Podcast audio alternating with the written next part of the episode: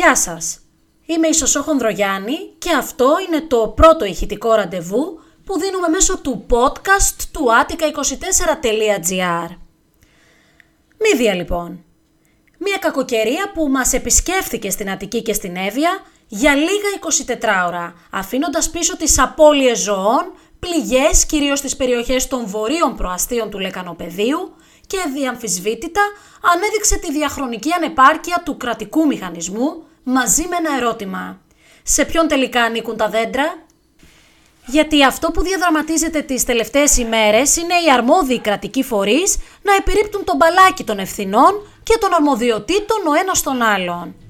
Φταίνε οι δήμοι που δεν έκοψαν τα δέντρα; Φταίει η περιφέρεια που δεν άνοιξε τους δρόμους; Φταίει η πολιτική προστασία που δεν έδρασε προληπτικά; Φταίει ο ΔΔΕ; Ή μήπως τελικά φταίει ο Χατζιπετρής;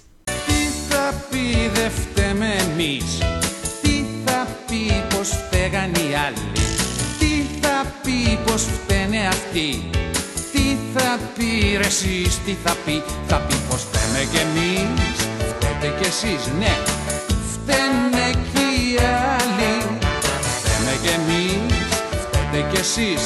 Φταίει κι ο Χάτζη Πετρής.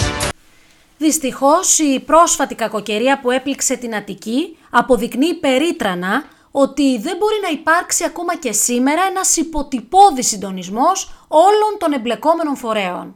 Ακόμα και σήμερα, και ενώ μόνο τα τελευταία χρόνια έχουμε ζήσει στο λεκανοπέδιο, τις τραγωδίες στη Μάντρα και στο Μάτι, αλλά και τον Οκτώβριο του 20, τα συμβάντα με τις καταστροφές στο Νέο Ηράκλειο τόσο η Κεντρική Ένωση Δήμων Ελλάδος όσο και η Περιφέρεια Αττικής από την πλευρά της αυτοδιοίκησης επιχείρησαν τις τελευταίες ημέρες να αποσαφηνίσουν αυτό το δεδαλώδες τοπίο αρμοδιοτήτων. Ωστόσο, αν διαβάσει κανείς τα όσα επισημένονται στις ανακοινώσεις, θα νιώσει περισσότερο ανασφαλής εν ώψη μιας ενδεχόμενης νέας κακοκαιρίας ή ενός ακραίου καιρικού φαινομένου.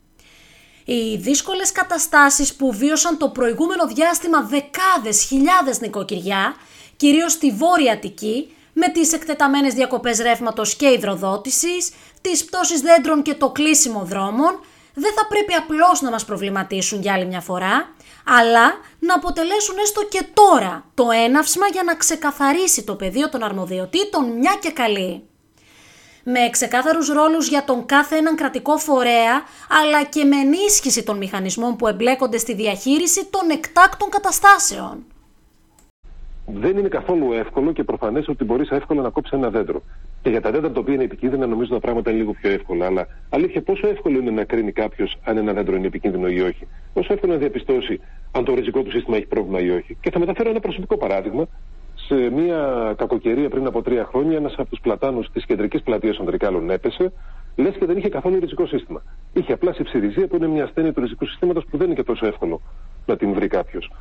Αφού όμως ακόμα και διαπιστώσουμε το πρόβλημα ενός δέντρου, απαιτείται απόφαση Δημοτικού Συμβουλίου και στα Δημοτικά Συμβούλια που υπάρχει πλειοψηφία τα πράγματα είναι απλά ή είναι εκεί που δεν υπάρχει, ή ακόμα και αποφάσεις βασαρχείων αν μιλάμε για εκτός σχεδίου περιοχές.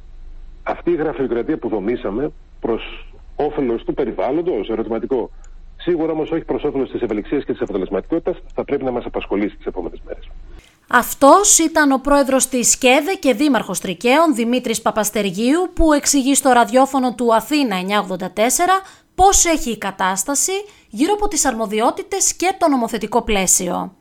Και επειδή η επόμενη φορά που θα έρθουμε αντιμέτωποι με ένα καιρικό φαινόμενο δεν θα αργήσει και πολύ, Ας ελπίσουμε τα παθήματα του πρόσφατου παρελθόντος να μας έχουν γίνει μαθήματα.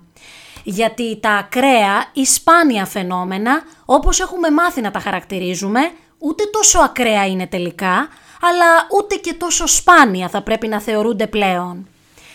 Είμαι η Σωσό Χονδρογιάννη και αυτό ήταν το podcast του attica24.gr.